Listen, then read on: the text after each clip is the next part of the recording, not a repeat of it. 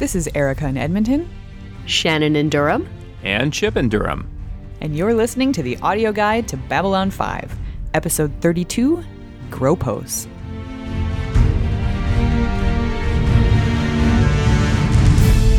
Phew! After the coming of shadows last time, uh, I wasn't exactly sure what to expect or what I even wanted in a follow up episode the first time through, and even this time since I was kind of fuzzy on the details uh, of what came next. How about you guys? Do you remember the first time you watched it or even what you were feeling after watching The Coming of Shadows, this big momentous episode? And then do you have desires or expectations coming off that one? And of course, in a moment, we'll talk about whether we lived up to it, but for now, I, I, I never have expectations. Come on, I'm a science fiction fan. What do science fiction fans have expectations and unreasonable desires? And no, never. uh, I, I, I remember I, I remember after watching The Coming of Shadows the first time, uh, saying that there's no way anything could possibly live up to this, and I was right. Um, but I don't know. This this this was definitely a change of pace from uh, uh, from that, and my opinion of it was different this time around than back in the day. But I'm sure we'll get into that. Ooh, how about you, Shannon? I think what stuck in my mind first time around was getting to meet Stephen's father. And, you know, yet again, we have yet another character with a, a difficult parent to deal with. But um, other than that, it didn't make like a major impression on me. I don't think I was paying a great deal of attention at the time as far as the setup or the backstory why the station was suddenly flooded with all of these uh, extra soldiers. Um, and like Chip, this time I was paying more attention, so I, I, I have more opinions now uh, than I did before. Okay. Well, I guess if you are jumping in with Gropos for some reason, uh, let's start with what you need to know about Babylon 5. It is a space station in neutral territory. It is a port of call for aliens of many types and was built to be a symbol of and place to foster peace. Unfortunately, two of the major races in the galaxy, the Narn and the Centauri, have recently declared war upon each other, reigniting a conflict that goes back many years as the Centauri had occupied and enslaved Narn for about a hundred years. Babylon 5 was built by and is administered by Earth, or more specifically, Earth Force, the Earth's military outfit. The chief medical officer is Dr. Stephen Franklin, a passionate physician who is wholly dedicated to healing the sick, no matter what race they may happen to be. Security Chief Garibaldi is a recovering alcoholic who has not had a lot of luck with the ladies. Oh, and there's a pilot named Lieutenant Warren Keffer who lives there too. And that pretty much brings us up to Gropos, which is a military slang term for ground pounders or infantry troops. In this case, it refers to Earth Force Space Marines who fight hard and have a short life expectancy. No fewer than 25,000 of these troops appear at Babylon 5 with no advanced warning, as they are on their way to launch a an almost surprise attack on a compound called Matok. The station's command staff has to scramble to find bunks for all of these soldiers, not to mention keep the peace while the rowdy soldiers fled the Zocalo and other public areas. The general in charge of the troops is none other than Dr. Franklin's father. They have a rocky father son relationship, and it shows. Luckily, they manage to get past that before the fleet leaves for Matok, a target that Captain Sheridan assures the general will be much harder to take than they had been told.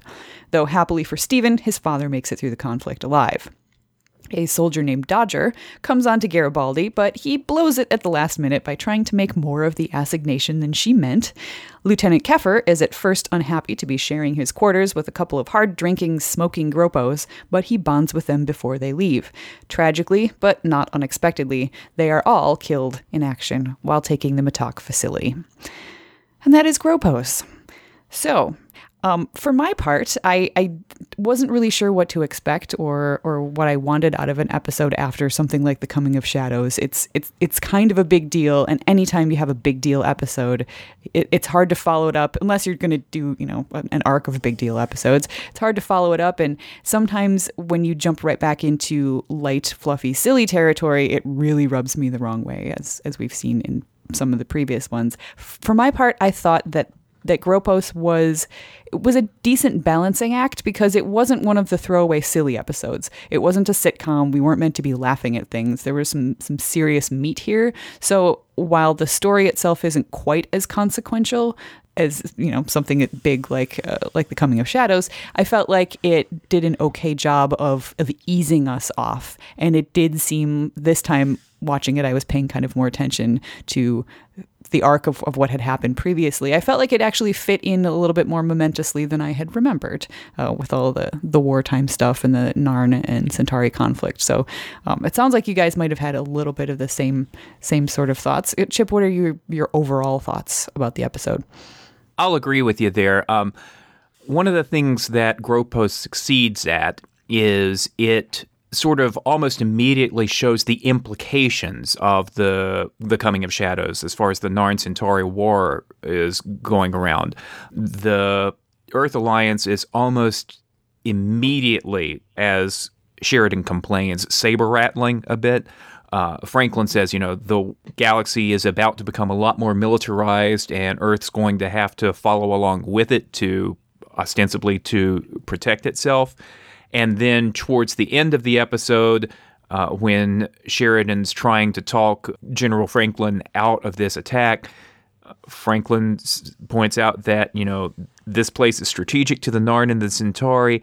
At some point, the Earth Alliance is going to have to choose sides.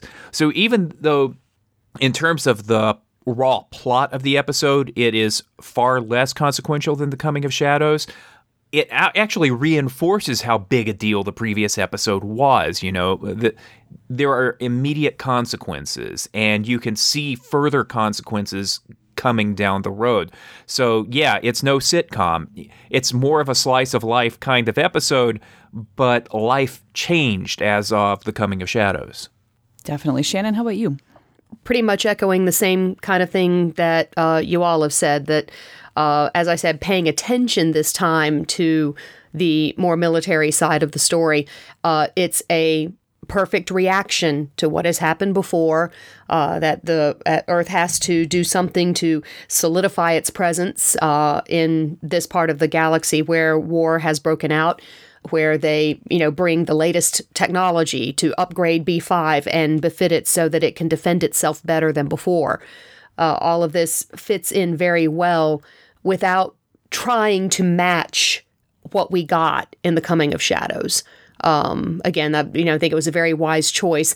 Not a silly episode, although there are a few silly moments here and there to enjoy, but a good balance of what would happen next if the in a real conflict what would earth politics want to do balanced with um, some neat character study and um, getting uh, to know a little bit more about dr franklin meeting his father and uh, the opportunities that that opens up.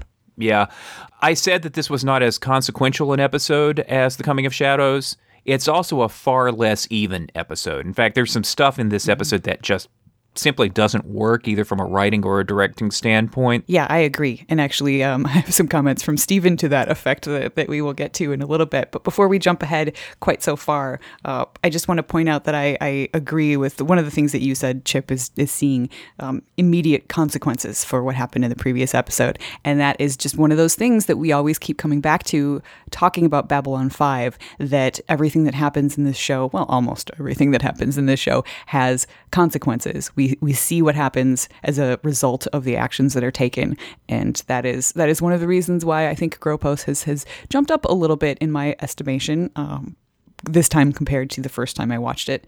And then Shannon, you mentioned that we do get some nice character moments in this. So, you know me, I want to start by diving in with the character moments. You know, this is another one where I don't know which is the A plot and which is the B plot. So let's just start with with the Garibaldi and Dodger plot. Uh, we haven't had a, a Garibaldi episode for a while, uh, and now we have this one. Seeing him, gosh, it's sort of just self-destruct a, a little he bit. He is a mess, isn't he? Oh my goodness. I was just kind of cringing and watching from behind my fingers during that whole scene that Dodger was was trying to come on to him. Um, how did how did you guys react to watching that?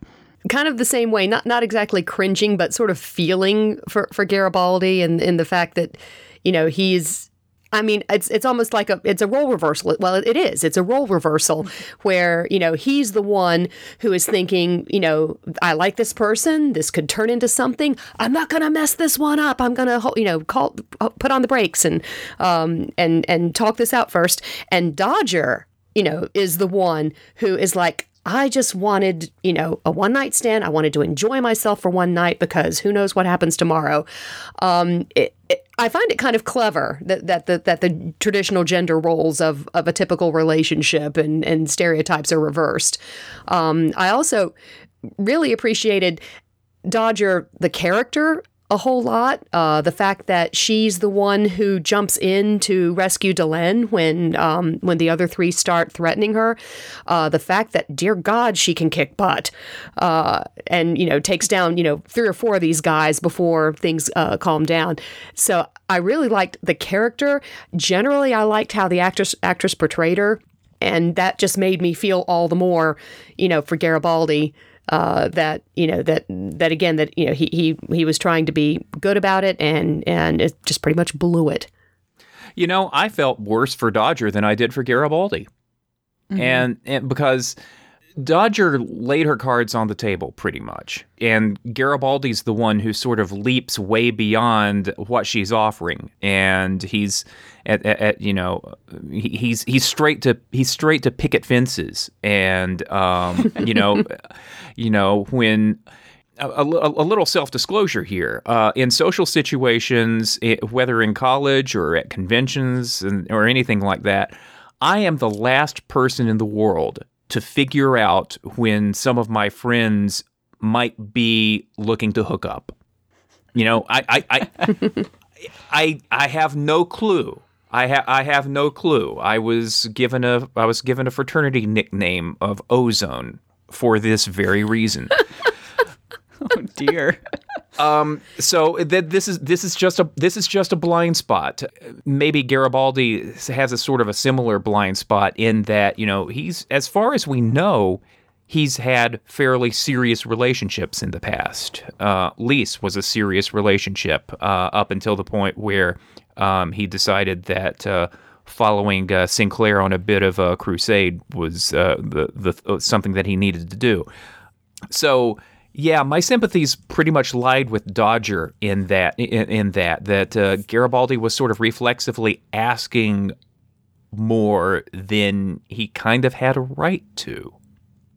I think I was feeling awkward for both of them. Just I I get awkward when I see awkward situations on TV, which is why I have trouble watching, you know, some TV shows like The Office or something like that because that kind of thing just kind of makes me tightens my spine mm-hmm. in, in, an uncomfortable way. So I think I was just mostly uncomfortable with that. As far as the feeling for one character or the other, I think I did feel for both of them because poor Dodger. I thought her performance. This is this is one of our more rare instances of a really well cast uh, guest actor. As she's sitting there and Garibaldi's talking, her facial expressions are just priceless. Like she is mm-hmm. not this is not going the way she wanted it to, and she's recognizing that she's going to be making her exit pretty soon, and and I think she plays that out well. Whereas yeah. for Garibaldi, I really quite like sort of how this deepens him as a character a little bit because he's kind of been the guy with a quip. And you know we've we've seen mm-hmm. a little bit here and there um, you know him talking about his pops and and and stuff to kind of show that he's got a, a, little bit more to him. And in this case I find it fascinating that he's the kind of guy who's just sort of a uh, a serial monogamist I think because quite often you expect the the, the quippy sort of guys who are, are hitting on the ladies like you know he's he's always flirting with Talia. I just expect him to be the one night stand kind of guy guy, and he absolutely is not. It doesn't even cross his mind that that's that that's a, a thing that he can do here. He he thinks he's screwing something up by jumping into bed so fast, and I I find that kind of adorable, and mm-hmm. yeah, it, yeah. It improves my view of Garibaldi a bit. I think. Yeah, and you notice that he's not uh, closing the door on either Dodger or Talia. He's not sure which mm-hmm. way to go, so he wants to slow down. Uh, the mm-hmm. first time I saw this, I just blithely assumed that. Uh, he was like he, he was into Talia and he didn't want to screw the thing with Talia up. And no, it's actually more nuanced than that. He's actually just trying to be careful. And I also caught this time, but didn't catch the last time, you know, that part of the calculus here is, you know, he got shot in the back by somebody he should have trusted, mm-hmm. you know. He is generally more suspicious isn't the right word, careful is the right word at this point. I think he's scarred, you know, literally and figuratively mm-hmm. um, by that. And I also, uh, the the little thing that I noticed this time was him saying uh, about Talia. We have to assume that he, you know, there's a woman who the kind who he just doesn't normally doesn't have a chance with. So there's part of the calculus is the the thought that he really likes Talia very much, but he just he doesn't think that he's worthy of her, which I I think is an interesting little piece of his his personality as well. So I, we get an awful lot in that one scene. Um, and while you know there are definitely I think some shortcomings in the direction and stuff elsewhere, I think that scene was kind of a tour de force. It, it worked really well. Even you know J- Jerry Doyle isn't always the greatest with the the heavier stuff, but I feel like he pulled this off better than he has in some that we some that we've seen so far. So I- I give it a agree. big thumbs up.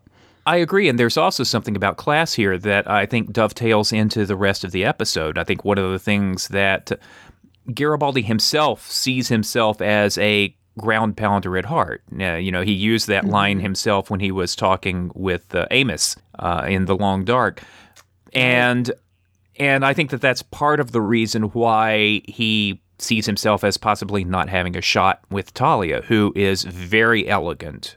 You know, maybe not. A, a- she's a businesswoman. Uh, she's not quite aristocratic, but she's sort of getting up there. And the rest of this episode, you've got a you've got a class conflict between the ground pounders and the flyboys. You know, not even just the officers, but uh, although Keffer is an officer, you know the the different culture of the rough and tumble Marines and the flyboys.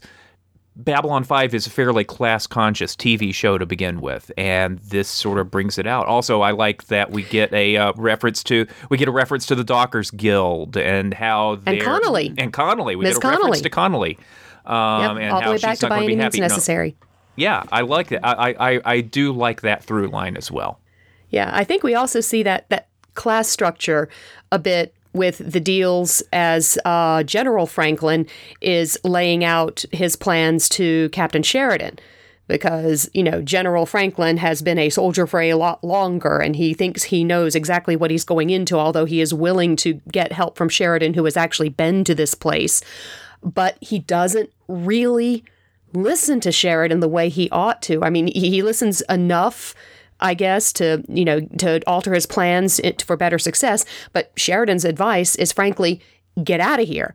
And General Franklin is like, you're a diplomat now. You're not. You're not a soldier. You're not thinking like a soldier. It's like the different levels of experience that they essentially never wind up really talking to each other. They talk at each other. You know, I have to disagree with that because I think that that's how the characterization was built at the beginning, um, and I definitely expected that to be the the dynamic all the way through. But I feel like like General Franklin is such a good soldier that by the end of his uh, interactions with with Sheridan, that he has really taken on board everything Sheridan said, and he does make it clear that he doesn't have the the power to to turn around and, and say no. That even if he were to say we shouldn't do this, it's not a good idea, it wouldn't matter because he gives pretty excellent reasons about the the Narn and Centauri war and how they they need to go in in there. So I got the impression that it wouldn't make a difference if he recognized that this is a dumb idea that he would still be forced to do it anyway. So he just wanted to take all of the information he could get from from Sheridan and use it to the best of his ability to get as many people out of there as he could alive. And and I got that very much from the va- the last scene before he left for Matok talking to Dr. talking to Sheridan and saying the way that he said it you know Paul Winfield is a really good actor. And the way that he said mm-hmm. you know I hope I hope you're wrong about Matok made me think that he didn't actually believe that was the case. And he was just going to do his damnedest and, and get in there and try to get out as much as he could. So I, I thought that he came around uh, both on both fronts. Yeah, he does also listen to uh, Sheridan on the interpersonal stuff uh, about the relationship between uh, the general and his son. So, uh, you know, I think a lot of this is just the normal rank discrepancy. Um, that uh, you know he's a flag officer, and even though Sheridan's a captain, he, he's not one of the big chair people.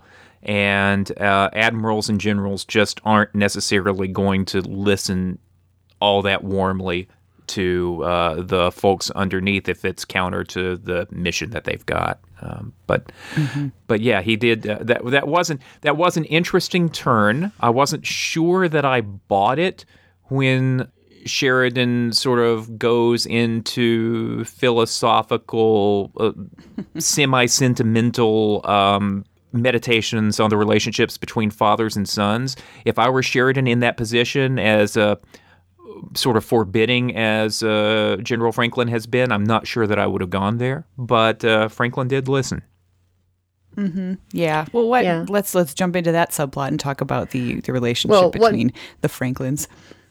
Yeah, one second before we do that, I think um, part of the reason that, yes, I see General Franklin, you know, shifting, developing, taking things into account, but it's still hard to get over um, that that very last scene where um, pretty much every single soldier that we've been introduced to is lying dead on that battlefield. It's really hard to shake um, the notion that you know, if if Sheridan had pushed harder, if um, you know, if if he'd been able to convince Franklin to at least turn back to his superiors and say, "Look, we need to rethink this," that some of this might have been avoided. I've, I've for whatever reason, this time watching the episode, that scene hit really hard compared to previous viewings. You know, I, I get I get what you're saying, Shannon, but uh, thinking about General Franklin as a general, I think he fully expected most of those soldiers to die regardless. My thought on that was I wonder if after watching The Coming of Shadows and seeing that awful scene where we have G'Kar and Londo talking to each other, but each knowing different things about what's happening, and just how if, if they would have made the, the other choice, it would have been so much less painful and easier. I wonder if if this sort of sense of inevitability is kind of settling in on me at this point, where I just I, I feel like things have started rolling so fast downhill that awful things are just going to start happening, and there's nothing I can do about them as a viewer. So so maybe I, I gave uh, General Franklin a little bit more of a pass because I just felt like he was he he has set himself on this path and that's where it's going. And and yes, it was very painful to see that final scene, but I, I think even without having had seen this episode before, I think I would have seen that that's the direction that this episode was going because it was kind of pointed that way. So I, I think the sense of inevitability um, softened it a little bit for me because I could just tell that The avalanche has begun. It is too late for the pebbles to vote. Yeah, and I think that's one of the sort of themes of this particular episode. Um, that you know, I'll I'll go into it a bit more in spoiler space, but um, I agree with generally what you're saying. So yeah, so let's turn to uh, to the, the two Franklins. Um, and, and before we, we dive deep into that, I just want to point out that it's uh, General Richard Franklin. Richard Franklin is the name of the Doctor Who actor who played uh, Mike Yates in the Jon Pertwee era. I don't know if that was on purpose or not, but it was certainly something that jumped out at Stephen and me as we were watching. Well, it's about time we had another Doctor Who crossover moment in this podcast. Even if it's just tenuous, uh, I'm grasping at that straw and holding on tight. Um, so, yes, we have General Richard Franklin and Dr. Stephen Franklin, who have that sort of rocky father son relationship, which really is not unusual in television. It's, it's you know, the, the young man going off on his own and, and believing different things than his hidebound father. And, and it's kind of an old story. How do, how do you guys think that they did in this particular version of it, playing it out with these two actors? Well, this is where I confess why I wasn't looking forward to Gropos.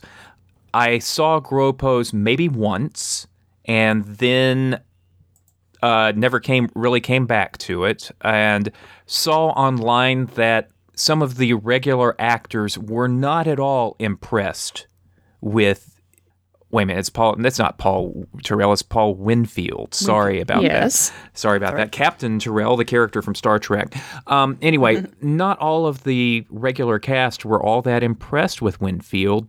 Uh, I saw reports that they felt like he came to the set unprepared, that he had to use cue cards for a fair bit.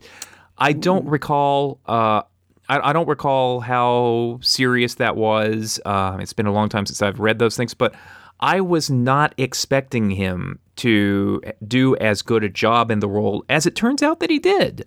Uh, you know, um, I think for the most part he did turn in a strong performance, and I thought that he and uh, Richard Biggs had really good. Can we call it anti chemistry?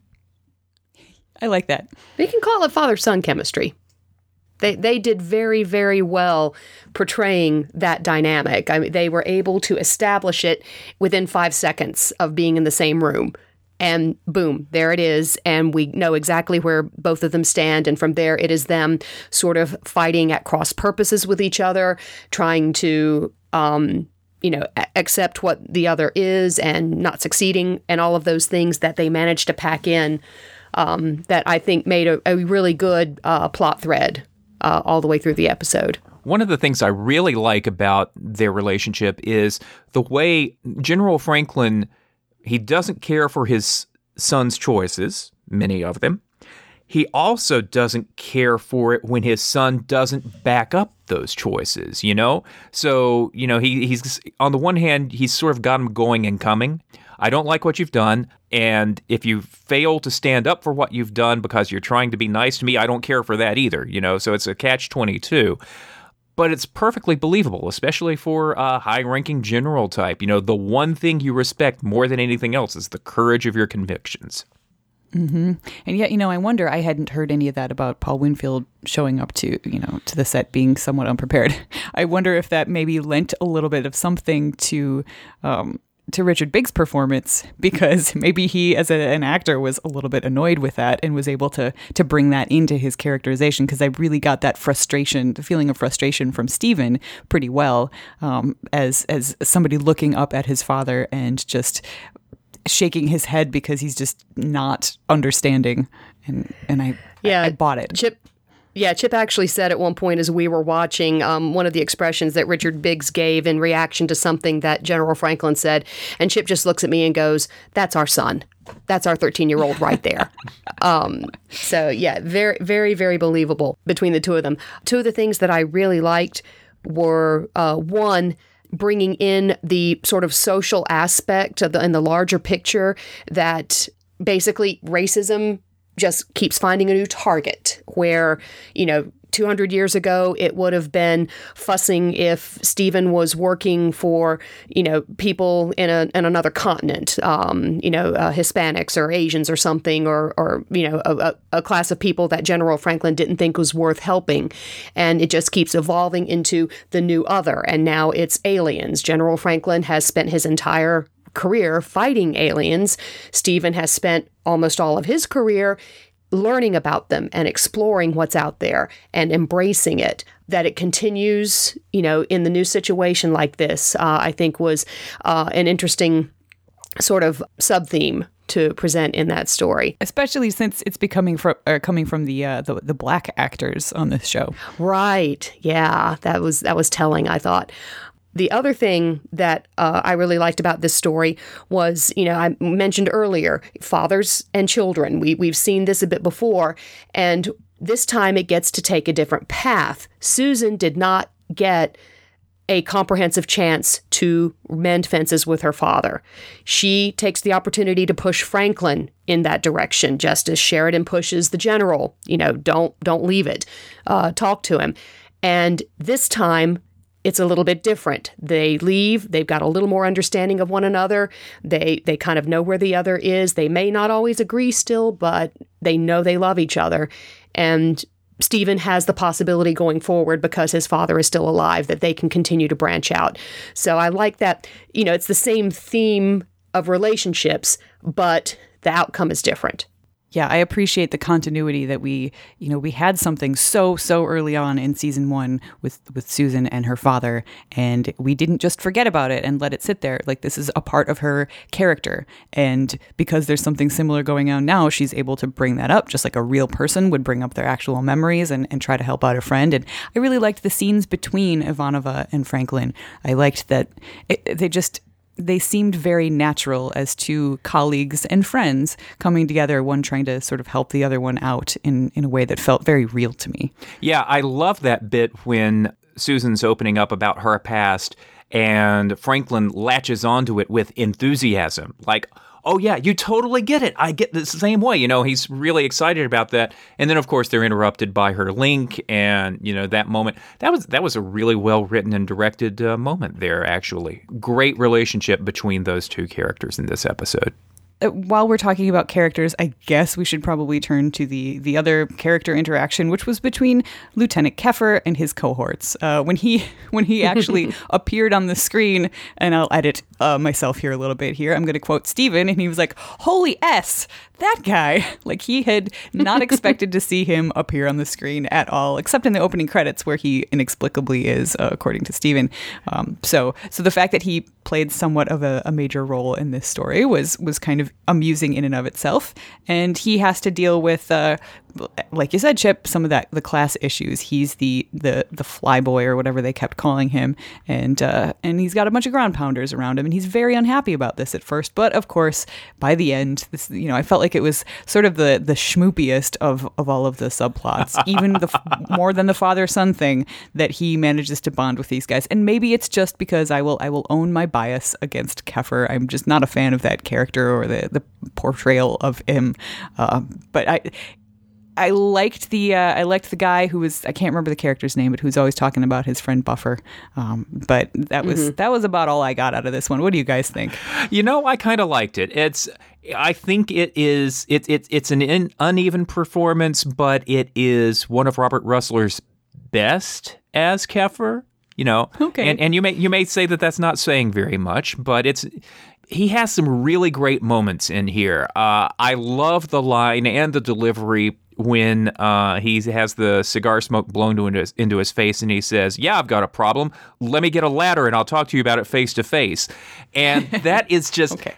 that I love that line because it's it gives Keffer this moment of simultaneous bravado and realism like, uh, I am going to acknowledge that this is a problem and I am going to stand up for myself, but I'm also going to acknowledge right at the outset I'm that, you, that I'm in serious trouble and you are going to wipe the floor with me. You know, it's it's a great little moment.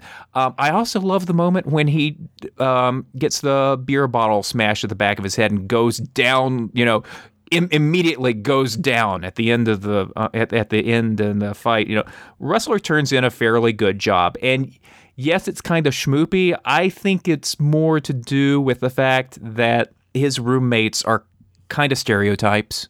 Um, mm-hmm. they, they are stereotypical soldiers, much more so than Dodger was.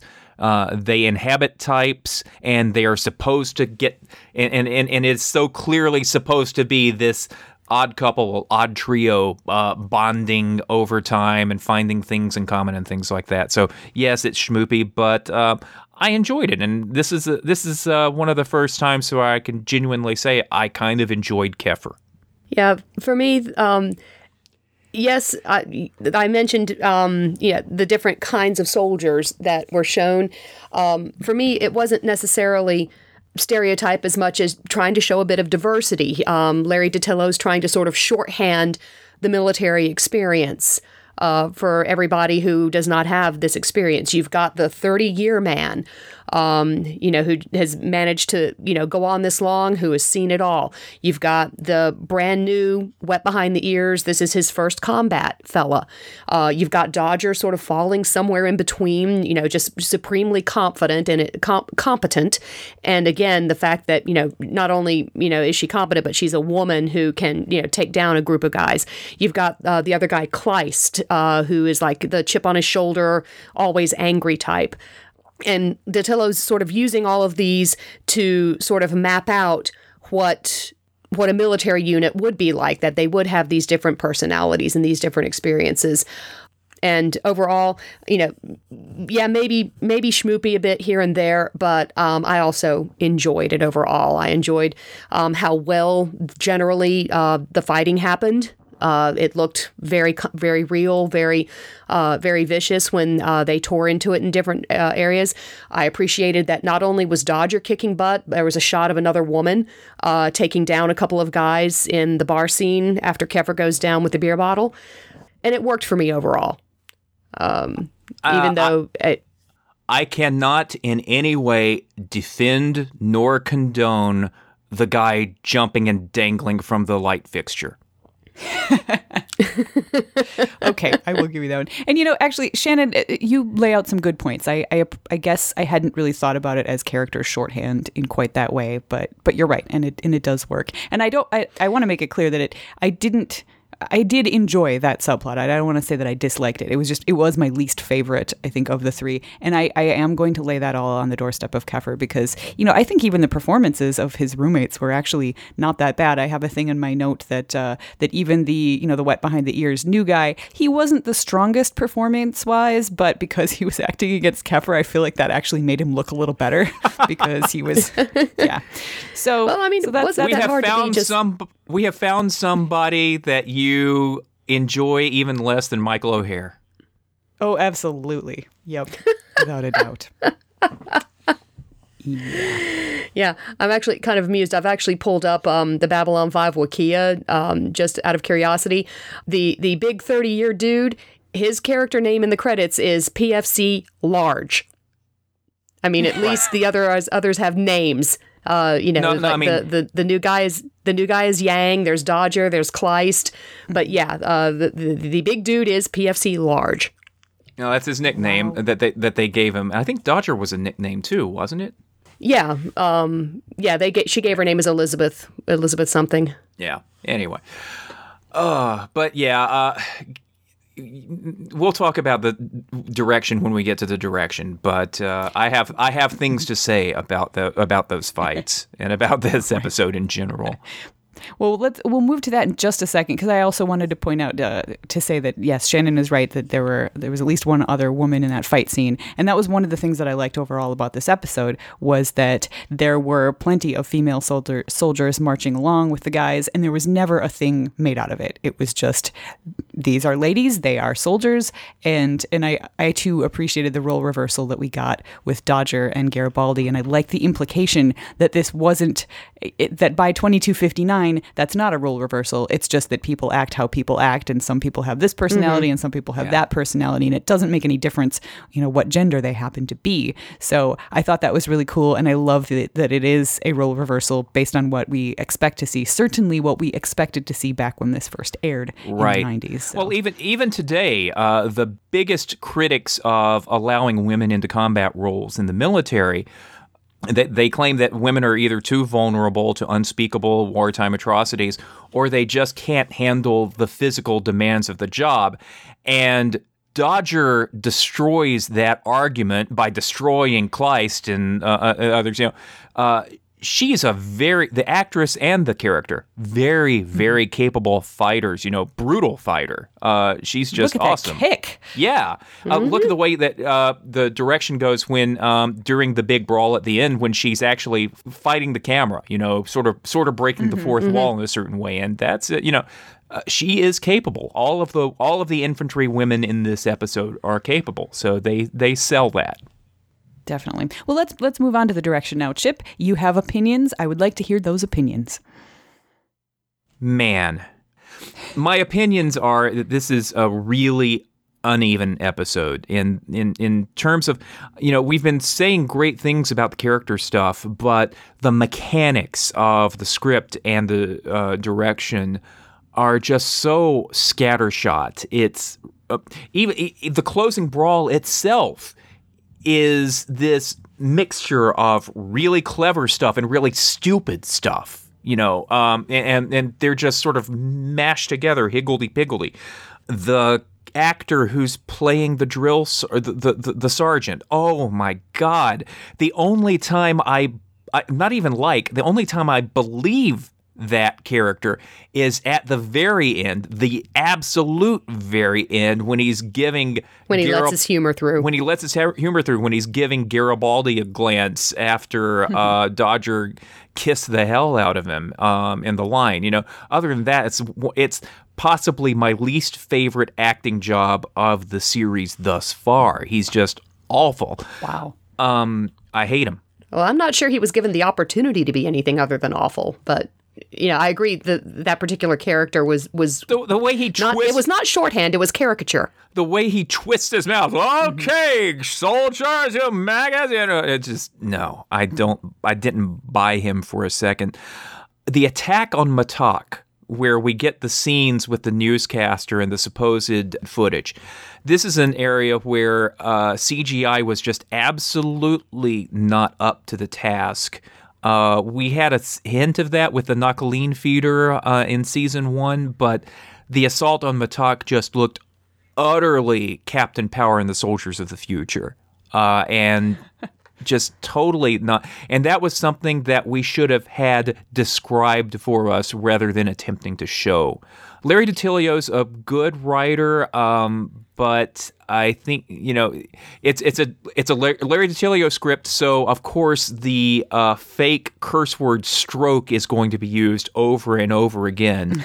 um, so this is I think that this is a pretty messy episode. Uh, I think that it does the job um, and is uh, better coming off of the Coming of Shadows than I expected it to be, but still, yeah, rant over. Shannon, what do you think? I'm not as clever at picking out directional things as as other people are. So for the most part, I didn't notice unless it was like maybe there just wasn't as much fluidity as we've seen in in other episodes as far as like shots and so forth. Um, even the fight scenes um, where uh, Dodger defends Delenn or in, in the bar, it the, the camera's pretty much just static. It's not like you know moving in any way to try and take in what's going on. So you know, I guess I guess it did feel somewhat pedestrian, but I wouldn't be I wouldn't know enough to to point out exactly why. Mm-hmm. Yeah, Stephen. Actually, from the very beginning, that the first shot with the uh, the mock-ups of of multiple lines of soldiers moving in and out and stuff, and he he kind Stephen kind of laughed at it, but he he said he he was impressed with the effort because that was that was an ambitious thing to try, but um, it, there were other things in there which which also kind of made him laugh in maybe not the greatest way. For example, during the fight scene, somebody gets tossed into a fruit stand, and Stephen's just shaking his head, going, "There's always a fruit stand," which is true. so I mean, that may have been an on purpose kind of a nod to action movies. I don't know, but it was it was it was pretty funny. Um, but he agreed very much that the end, the whole last section, learning about the outcome of Matak, just felt really clunky to him. He, he's like, I was just sitting there thinking of some things they could have done differently to tell the story in a different way at the end there. He said he quite liked the episode up until that part. And I think it wasn't just the, the CGI of the, the fight. Um, and that I agree was not great, but I was just sort of I get bored with action scenes anyway, so I just kind of let that one wash over me. But I think he thought it the uh, the reporter standing there sort of awkwardly in front of the the CG background, and then also awkwardly interviewing the general. It just it was a, a weird way to to finish it off and it, it could have been a little bit more elegant and I that I think that comes both from writing and from direction. Yeah. I think it sort of turns into an expo dump in in using the medium of the mm-hmm. news because I think it might have packed more of a punch. Garibaldi and Keffer's reactions to the casualty list could have been enough. Agreed. You know, that that could have been you know it right there. Let let Franklin learn that his dad's alive and okay. Yeah, in some way, but but yeah, that yeah, that seemed like an easy way to do it. Yeah, and there, I, mean, there, I, think there were better ways. I mean, the the last the last shots of their bodies that carries some weight. I liked that, mm-hmm. um, yes. but you know, you could have gone with with Franklin getting the message that his dad's all right, hearing hearing the communique or having the having the ISN news anchor uh, just sort of rip doing a rip and read story rather than trying to do that other stuff, and then you show or just Sheridan letting him know. Yeah, Sheridan yeah. letting Garibaldi know, Keffer getting uh, getting a communique or something like that, and then you cut to the the bodies on the ground, and there you go. Mm-hmm. That I think that's yeah, how it, was, should have been done. I, I agree. And I, I, I did like the, the the scene of the panning across the bodies. I mean, it came as kind of a shock the first time I saw this, and even this even this time. Um, but I felt like it really achieved the emotional gut punch that it was that it was trying to, and and that worked for me. Mm-hmm. So before we uh, before we jump into spoiler space, let's let's kind of circle back to, to where we started talking about the, uh, the, the momentous import or not of this story in comparison with uh, with the previous one, and I think a big chunk of that comes from the fact that uh, the Narn and Centauri just declared war, and now suddenly we've got this this new sense of of martialness uh, overrunning the show. It's uh, you know the, boom, here we've got a ton of soldiers, and Delenn and everybody are talking about, hmm, why are there so many soldiers here? It, it seems like we've made somewhat of a, a what of a shift. And how did that strike you guys? Without going into spoilery stuff, because we'll save that bit. I think it's a big deal. And I think that, you know, Stephen was complaining about the absence of Delenn uh, last week, last podcast. Uh, and uh, doesn't have a whole lot to do in this episode, but she fulfills a really important role in it uh, this time around because uh, she points to what appears to be the mission of B5 as a builder of the peace, that mission sort of being undermined by the presence of so many troops. Obviously, she's going to feel that way in part because that these are a lot of Earth troops, and uh, you know, and ju- she probably had some misgivings, just like the uh, ground pounders who accosted her have had mis- had misgivings, although theirs were significantly more prejudiced.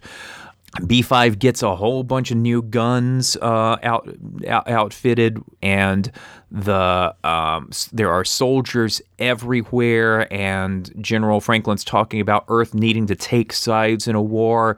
Uh, that's really ominous stuff. Yeah, it, um, lends itself to just last episode uh, when the Centauri Emperor asks Kosh, How is this going to end? in fire. Right away, we are seeing an impact and a huge consequence um, of what has happened.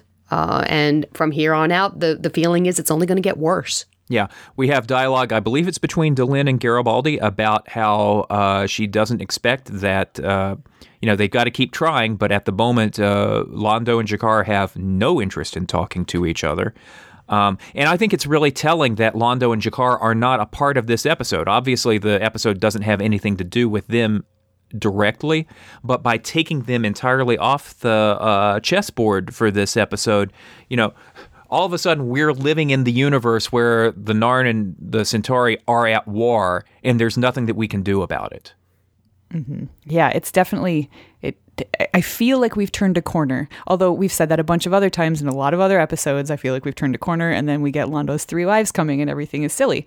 Um, but so I, am not confident that this is the direction that we're going to be pointed in every single episode, but I do get the feeling that this show has has you know we are we are rolling downhill. It is that they're, we're picking up some steam and things are actually changing in, in, in at least the background of every future episode. I feel like things are gonna are gonna move. But yeah. that is that is me talking as somebody who doesn't really remember the coming episodes all that well because I feel like I've been doing a better job at playing that role on this show than I expected to.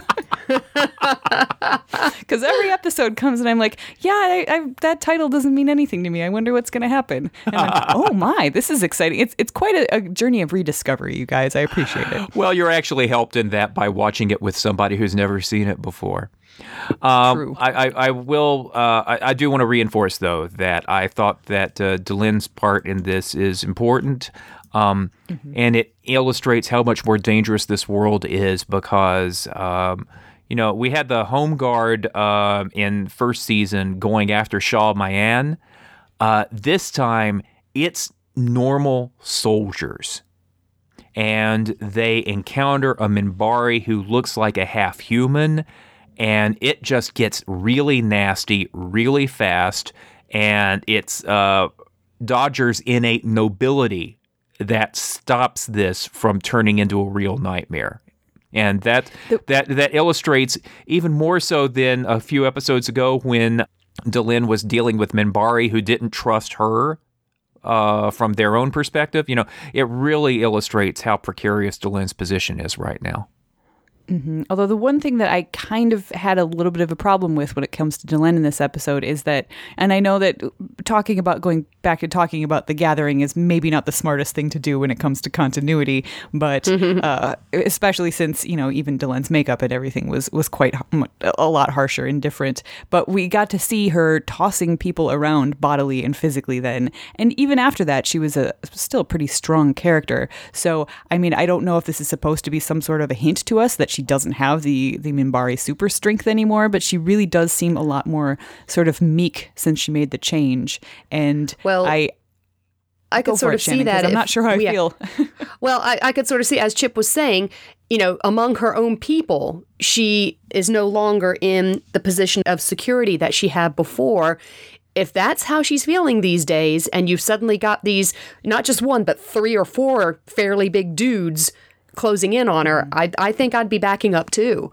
Um, I think that's a little bit of you know an expression of her her own uncertainty about herself um, that she can't stand that she doesn't immediately stand up for herself as strongly as she ought to. Yeah, remember that she, after she came out of the chrysalis and started dealing with Minbari, she expected that they were going to continue to treat her with the respect that an ambassador, and hey, by the way, she's also Satai, uh, that she was due. And she was very quickly disabused of that notion, and I don't think that she knew what to make of it. I think it is realistic for her not to be the strong Delenn that we saw in season one. Okay, I, I appreciate that. I think you she's guys, got to find because her I was- way again. My I think my gut reaction was just kind of, "Hey, wait a minute." And now that you put all of the pieces into place, it does make perfect sense. So I feel I feel comfortable with this now. See, I love doing this show. This is great, guys. Glad to be of service. all right. So uh, is there anything else before we we jump into spoiler territory on this one? I'm good. I'm I hearing, think I'm good. uh, okay, I'm like, I'm like, I'm hearing crickets. So, so I think it's time. I think it's time. Um, but before we do that, I just want to remind everybody that we love it if you would take part in the conversation as well. There's a few ways you can do it. Uh, please visit us at b5audioguide.com, where we have conversation forums set up both for spoiler phobes and for people who want to dive into all of the spoilers everywhere. Um, some great comments going on in both of those. Uh, I love reading what everybody thinks. Um, and then also, if you are more of a concise sort of uh, person, Twitter, Tumblr, we are at B5 Audio Guide, so feel free to, to look us up there. Um, and of course, we've got homework. Homework for next time. The next episode will be All Alone in the Night, so be sure to check that out before you join us again. And with that, we are going to jump into spoiler territory.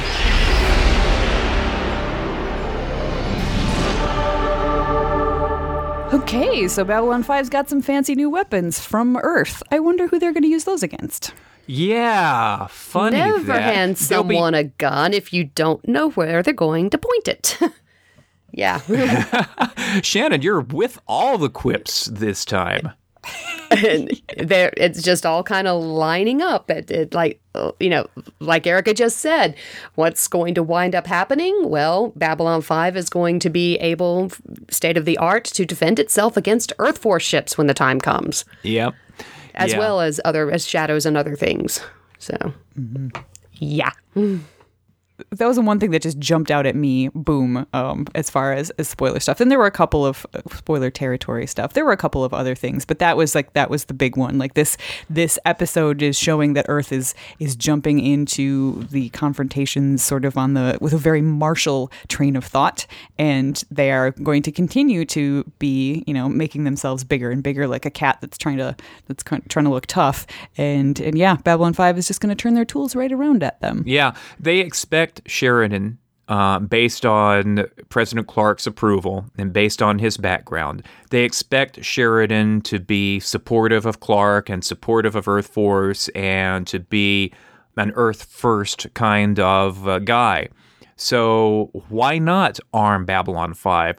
Why not prepare Babylon 5 to take the role that Clark expects and wants Babylon 5 to take, which is not a United Nations in space, but an instrument of projecting Earth power. Um, and uh, yeah, it's not going to turn out that way. Um, but but that's that's where this is going. That's where that's totally where this is going. Definitely.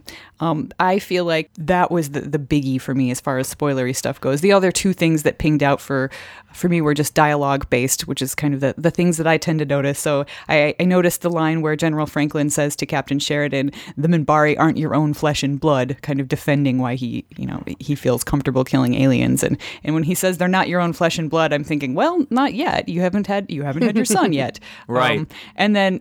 And, and, and also, we also, the- before you go there, uh, and also keep in mind uh, Minbari soul mi- migration. Uh, they totally are our own flesh and blood. Um, but only, but only Sheridan and uh, only Sheridan, Ivanova, and Ivanova. President Clark really know that at this point. That's and, right. and, and Clark doesn't buy it.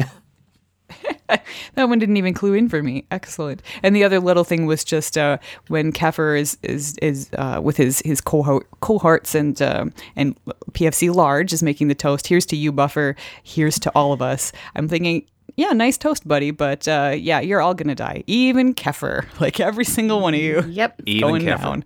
Everybody, all of you are going to be, yeah, dead before the season's over. Um, something I uh, noticed um, very briefly uh, was we have yet another Markab mention. It's like just all of a sudden we're getting these steady drips uh, preparing us for confessions and lamentations. Um, and uh, Franklin sharing the Markab fruit juice with his dad, who is kind of suspicious. He'd rather have orange juice, but you know tries it and likes it. Um, so that leaped out at me. Yeah, yeah. Let's, let's make sure that we recognize that we have this race on the station that is going to be leaving us uh, in dramatic fashion uh, towards the end of the season.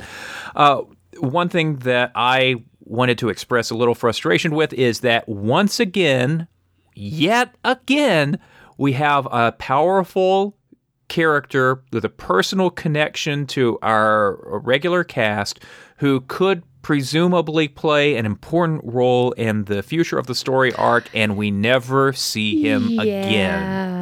Yeah, that's true.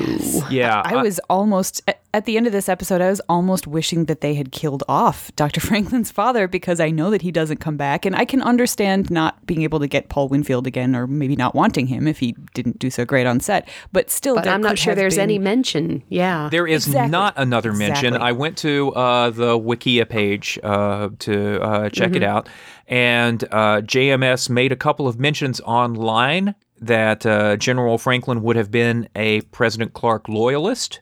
And that he had briefly thought about uh, bringing um, him back into the show during the uh, Earth Civil War, and nothing really came of it.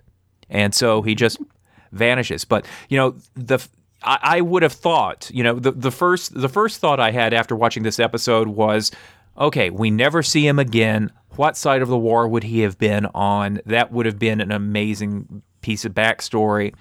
And the and the number two thought was I forget what the number two thought was. Anyway, that was a big that, that number one thought that was big enough to serve as a thought.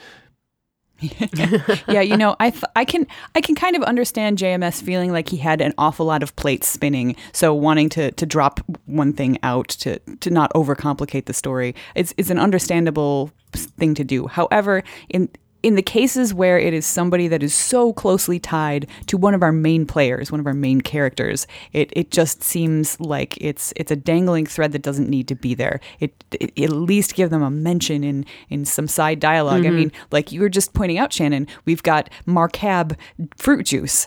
You know, we can we can mm-hmm. do these subtle things in Babylon 5 Connolly happens well, again and again. Yeah, they didn't have to bring in mm-hmm. Connolly again from from by any means necessary, but they took the trouble to do that. Earth Babylon 5 secedes from the Earth Alliance and Dr. Franklin never once mentions what side his dad is on or how he feels about uh, how things are going and that's just uh, yeah, yeah. You, you you work in the Markab, you work in Connolly, you don't work that in.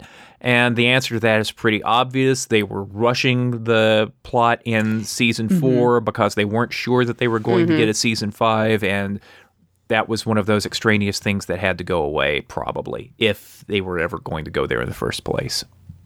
Yep. Oh well. Any anything else uh, continuity wise, or are we ready to to jump off towards the rim and uh, and then come back next time for All Alone in the Night?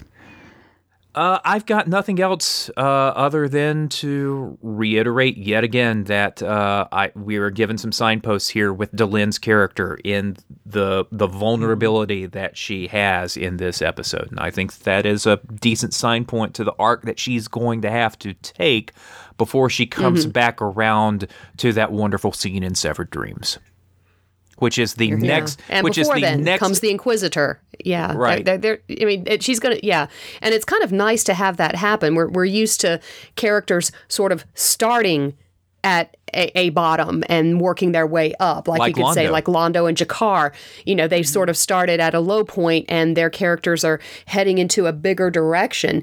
Delenn was kind of at a at a at a zenith. And now she's come down, and we're going to get to see her come back up, and th- that's nice variety. Absolutely. Chip, did you have something else to add there? Nope, I'm good. All right.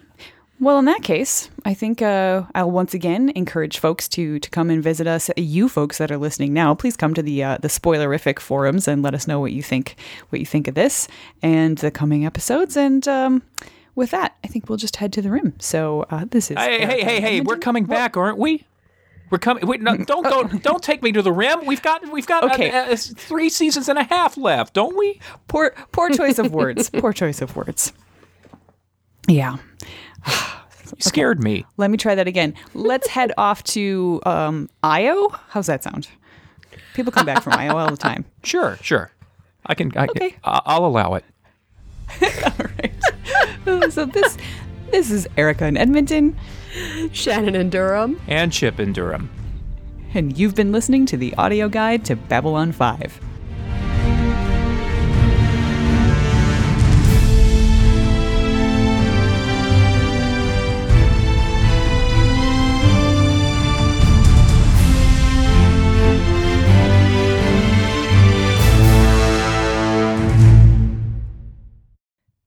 This is Erica in Edmonton. Shannon and Durham. let's let's. Oh my god, that was perfect. Hello, kitty. shall we try that again? So we're having a special guest this time, and no nobody told me. Wow. Sorry, I would have put him in the notes. Okay, this one's this one's going in the outro.